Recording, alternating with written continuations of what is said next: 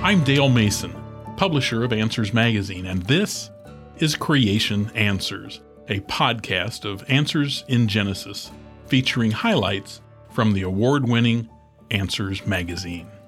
I love Easter, when we celebrate the resurrection of our Savior, Jesus.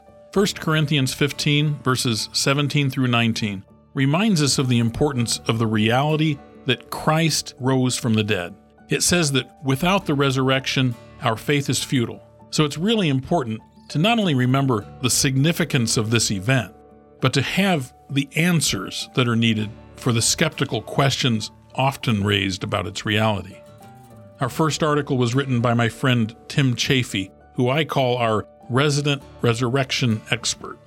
His article, The Resurrection No Doubt About It, addresses some of the biggest questions, controversies, and alternative theories. Our final authority must always be God's infallible Word.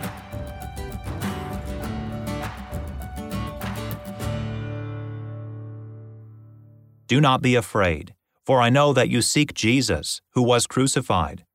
He is not here, for he is risen, as he said. Matthew chapter 28, verses 5 through 6. Unlike many world religions, Christianity's origins are not shrouded in an unwitnessed mythical past. The Christian faith centers on the person and work of Jesus Christ. His life and miracles were witnessed by thousands, and his sacrificial death on the cross was also a public spectacle. Three days later, God raised his Son from the dead, and over the next 40 days, Jesus appeared to hundreds of individuals. Overstating the importance of the resurrection is impossible. It conclusively demonstrated Christ's power over the grave, secured our hope of eternal life, and proved that he truly was and is the Son of God. Because he rose, Christ also proved that every non Christian belief system is false, and that he will eventually return to judge this world. Acts chapter 17, verses 30 through 31. So it's no surprise that people have tried to deny the historical reality of the resurrection. The attacks began the day of the miracle, Matthew chapter 28, verses 11 through 15, and have continued until the present day, from the Jesus seminar to the recent Jesus Myther fad. The ongoing assaults demonstrate that nobody has found a workable alternative. The biblical and historical evidence is just too overwhelming. Is there evidence that Jesus rose from the dead? The greatest proof of the resurrection available today is the Bible, which consists of historical documents inspired by God himself. 2 Timothy chapter 3 verse 16. His infallible word tells us in no uncertain terms that Jesus rose from the dead. Matthew chapter 28 verse 6. As such, we can have complete confidence in this fact. If someone rejects the Bible's authority, that person must still contend with the fact that multiple, reliable historical documents make these amazing claims. And based on evidence within the Bible itself, there is no reason to reject those claims. Even most secular historians have come to accept the evidence used in defense of Christ's resurrection, though they strive to reach a different conclusion about its significance. Testimony of Jesus Christ. Consider the testimony of the people recorded in the Bible. First is Jesus Christ himself. He claimed to be the sinless Son of God, and he prophesied he would rise from the dead on the third day. Matthew chapter 20 verse 19. A prophecy also hinted at in the Old Testament. Psalm 16 verse 10. Isaiah chapter 53 verses 8 through 10. Since the Son of God cannot lie, it was impossible for such a person to remain in the grave. Many infallible proofs. Jesus made sure that others saw him, so that they could confirm the reality that he lived again. Luke explains that Jesus presented himself alive after his suffering by many infallible proofs. Acts chapter 1 verse 3. What could possibly qualify as an infallible proof that someone rose from the dead? Luke answers that question. Jesus was seen and heard by the apostles, over the course of 40 days. He even ate with them, demonstrating that he wasn't a ghost. Luke chapter 24, verses 37 through 39. Scripture mentions at least 10 post resurrection appearances of Jesus, many of which are listed in 1 Corinthians. Jesus appeared separately to Paul, Peter, James, the rest of the apostles, and over 500 brethren at once. 1 Corinthians chapter 15 verses 5 through 9. Most of these people were still alive when Paul wrote these words, implying that his readers could check with these witnesses if they didn't take his word for it. Even most modern critical scholars acknowledge that Paul heard this message within just a few years of the resurrection. Given the limited time between the event and the widespread sharing of it, many critics admit that it was not a legend developed over decades, but must be traced back to the disciples' early preaching. Conversion of skeptical witnesses, James and Paul. The Lord's appearances to James and Paul are especially relevant to historians. Critics have often alleged that the original disciples were in such a malaise that they simply had hallucinations. This proposal is racked with its own problems, and it still fails to account for Christ's later appearances to James and Paul. James was the half brother of Jesus, and he remained a skeptic throughout the Lord's earthly ministry. John chapter 7 verse 5. At one point, he and his kin claimed that Jesus was out of his mind. Mark chapter 3 verses 20 through 21. While on the cross, Jesus entrusted the care of his mother to his disciple John rather than one of his half brothers, indicating that James likely had not yet come to believe. Yet soon after Jesus ascended to heaven, James was counted among the believers. Acts chapter 1 verse 14, and became a leader in the Jerusalem church. Galatians chapter 2 verse 9. What could account for this dramatic change? In all likelihood, he was convicted of his unbelief and believed in Jesus after seeing him alive following his execution. Paul is just as formidable a witness to the resurrection. He was not a blind follower, but the early church's most feared persecutor. Yet after confronting the risen Lord, Paul was transformed into perhaps the most influential Christian in history. He endured tremendous persecution, including imprisonments, floggings, beatings, and even stoning for his faith. The only plausible explanation for Paul's changed life was his encounter with the risen Savior on the road to Damascus. Acts chapter 9, verses 1 through 9. Fearful to fearless. Christ's appearance to his original disciples led to another evidence for the resurrection the transformed lives of these frightened men. When Jesus was arrested, they fled for their lives. Yet less than two months later, they boldly proclaimed the resurrection in front of thousands of Jews. Acts chapter 2 verse 23. Peter was imprisoned multiple times, yet he continued preaching about the risen Lord until his martyrdom. According to tradition, all the disciples except John were martyred. The only reasonable explanation for this transformation is precisely what the Bible teaches. They knew Jesus had died, but saw him alive again. And they were filled with the Holy Spirit the empty tomb.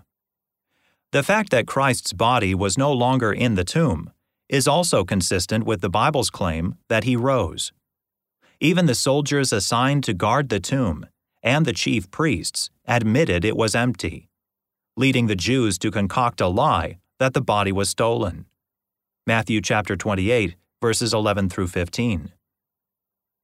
A marble tablet, now in France's National Library, indicates that the news of the stolen body had reached all the way to the Roman emperor, presumably Claudius, within about a decade of the resurrection. This tablet, discovered in the late 1870s and dubbed the Nazareth inscription, prescribed a death sentence to anyone caught moving bodies from a tomb. It was not against typical grave robbers who stole valuables, but against body stealers The inscription specifically mentions sepulchre sealing stones, which were used only in Israel. The only event in Israel that could reasonably explain such a decree is the lie concocted by the Jewish leaders. Thus, this tablet corroborates Matthew's account of these events. The existence of the Church. The reality of the resurrection was central to the message the apostles preached. The book of Acts, almost universally recognized as reliable history of the period, claims that these men spoke about the resurrection repeatedly. Acts chapter 2, verses 23 through 24, chapter 3, verses 14 through 15, chapter 4, verses 10 through 12, chapter 4, verse 33, chapter 5, verses 30 through 31, and so on. So, contrary to the claims of many skeptics, the resurrection was not some doctrine dreamed up over decades or centuries by power hungry church leaders. Even modern secular scholars acknowledge that the resurrection was the very heart of the Church's message from the start. Principle of embarrassment. Modern historians recognize another fact that helps to authenticate the biblical accounts of the resurrection the principle of embarrassment. Why would writers of history invent details that do not seem to help their cause? For example, the first eyewitness of the risen Savior was not an important dignitary like Caiaphas, Pilate, or King Herod, nor was it a leading disciple like Peter or John. Instead, it was a woman. And not just any woman, but Mary Magdalene, a woman from whom Jesus had cast seven demons. Luke chapter 8 verse 2. Why would the Gospels claim that Mary was the first witness, when a woman's testimony, let alone a former demoniac, was not highly valued in first century Israel. Either the writers were quite foolish, or exceedingly clever, or they wrote precisely what happened. Changed hearts in later generations. Ephesians chapter 3 verse 17 explains that Christ dwells in the hearts of believers. Christians throughout history have testified to the significant changes that the risen Savior has worked in their lives. Unbelievers may scoff at such anecdotal evidence, but genuine believers know, beyond any shadow of a doubt, that their Lord is alive and well, because they have experienced His work in their lives. According to Scripture, the Holy Spirit's testimony in our hearts is an evidence too. Romans chapter 8 verse 16 and skeptics have no legitimate basis to reject this evidence out of hand. The resurrection is not a mythical invention. Instead, by raising Jesus from the dead, God gave assurance to all people that the apostles' message was true. Acts chapter 17 verse 31. He then ensured that this crucial miracle was confirmed by many infallible proofs. The efforts of skeptics to scrutinize the Bible's historical reliability ultimately reinforce our confidence in its authenticity. The early eyewitness encounters were faithfully penned in God's infallible word, giving assurance to future believers that we do indeed serve the risen Savior. The author of that article was Tim Chaffey. He's the content manager for the Creation Museum and Ark Encounter near Cincinnati, Ohio.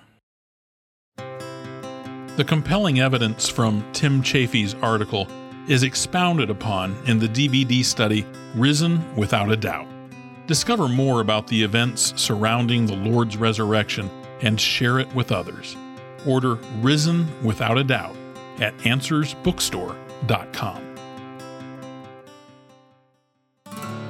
Our next article was written by Answers in Genesis speaker Dr. Tommy Mitchell. It's a physician's perspective of the physical suffering and sacrifice Jesus endured for us. It's fascinating. During the Easter season, we usually hear again the stories of the Passion Week and the crucifixion, Jesus' betrayal by Judas, his unfair trial, the road to Calvary, Jesus' last words. We also sing about the old rugged cross, but few look beyond these stories to consider what our Lord Jesus Christ actually endured during those hours on the cross. Unlike first century Christians, for whom crucifixion was a familiar reality, most of us have a sanitized view of our Lord's suffering. The physical suffering that Jesus willingly endured was beyond horrific. To better understand the extent of his suffering is to get a glimpse of his love for us. In the garden, the suffering began soon after the Last Supper when Jesus and his disciples went to the Garden of Gethsemane. Knowing that the time of his death was near, Jesus prayed intently. According to Luke 22:44, being in agony, he prayed more earnestly. Then his sweat became like great drops of blood falling down to the ground. Medical literature documents that bloody sweat, known as hematidrosis, does occur. This condition is seen in rare instances of extreme emotional stress. The resulting blood loss is not severe, but it does cause the skin to be exquisitely tender, making what was to come even more painful during his trials. After these hours of emotional distress in the garden, Jesus was betrayed and arrested. His captors mocked and beat him after he faced the Sanhedrin and the Roman authorities. He was ultimately sentenced to crucifixion on a cross. Before sentencing Jesus to death, Pilate attempted to appease the Jews by having him beaten. John 19:1 notes, so then Pilate took Jesus and scourged him. However, this brief description does not communicate the brutal nature of what was to follow. Scourging was a particularly vicious form of punishment. The victim was stripped of his clothes, and his hands were raised above his head and tied to a post. Then one or two soldiers would repeatedly beat the victim with a whip usually made of several leather strips and jagged pieces of iron or sheep bone tied onto them. One blow after another was delivered across the shoulders, back, and buttocks. Initial blows ripped gashes into his already tender skin, and those that followed dug deeper into our Savior's tissues, tearing muscles and blood vessels. The subsequent blood loss further weakened him. Torn and exposed nerves on the back caused indescribable pain. This brutal scourging was only the beginning of Jesus' suffering. After being untied from the blood stained scourging post, the soldiers placed a scarlet robe on him. Each breath, each movement of his body, caused the robe to rub against his torn flesh. Then a crown of thorns was placed on his head. As the trained Roman soldiers beat him, these thorns drove deeper into his head, causing profuse bleeding and intense pain. Later, the scarlet robe was torn from his back, reopening the deep wounds. How horrible was Jesus' suffering at this point? Isaiah 52:14 says, "Just as many were astonished at you, so his visage was marred more than any man, and his form more than the sons of men. Jesus had been so severely beaten he no longer looked like a human being. To the cross. Jesus was then led to Calvary. In his weakened physical condition, he was apparently unable to carry his crossbeam to the place of crucifixion. Simon, a Cyrenian, bore the crossbeam for him. Nonetheless, each step must have been agonizing, as the jarring aggravated the pain in the open wounds on Jesus' back. On arrival at the crucifixion site, the soldiers laid Jesus on his back against the crossbeam. As his back and shoulders rubbed against the beam, the wood must have dug into the open wounds, intensifying his pain. Next, the soldiers stretched his arms out and nailed his hands to the cross as they raised the crossbar and placed it upon the upright post of the cross, the jolt must have caused unimaginable agony. And then his knees were flexed and his feet placed one on top of the other. In a typical crucifixion, a nail was then driven through the feet, fixing them to the cross. At this point, every movement of Jesus' body would bring pain.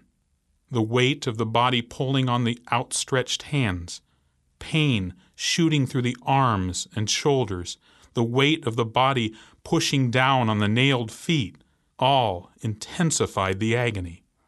In addition to the intense pain, victims of crucifixion experienced great difficulty breathing. Normally, when you breathe, the ribs raise, then passively recoil downward as you breathe out.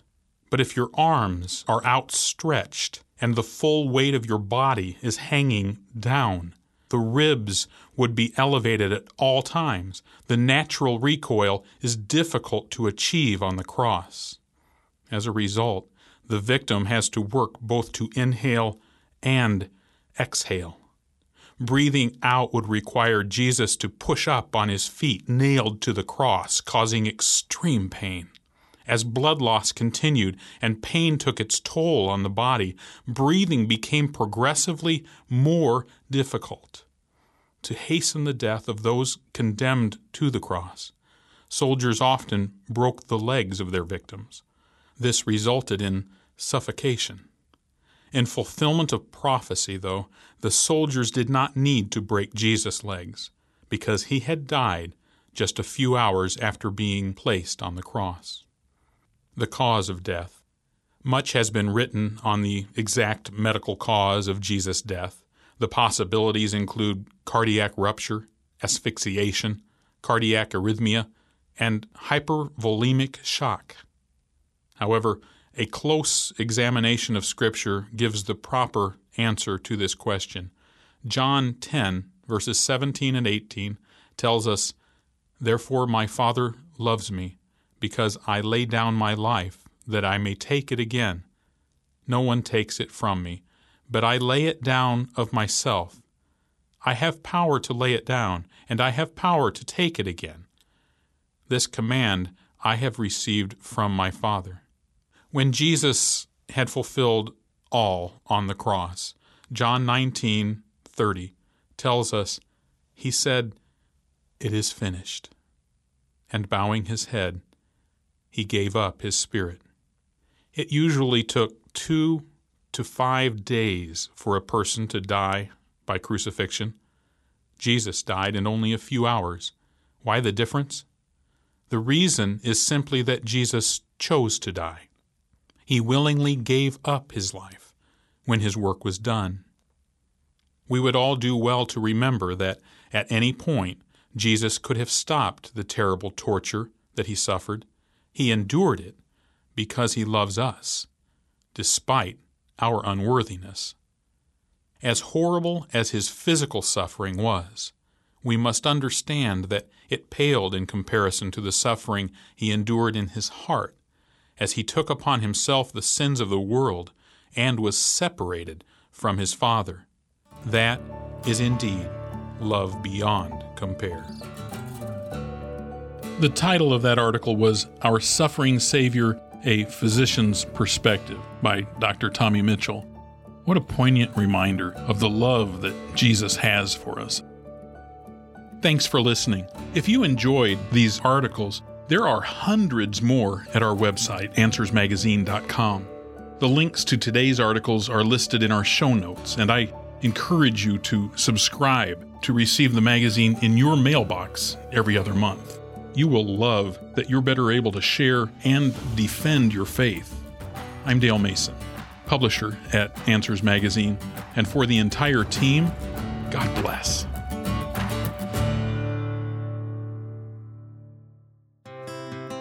If you like the Creation Answers podcast, you'll love Answers Magazine. Subscribe for a full year of the print edition, and you'll automatically get access to the audio and digital versions of every issue as well. Right now, you can even save an extra 10%. Just enter the exclusive discount code podcast10 at answersmagazine.com. That's podcast10 at answersmagazine.com.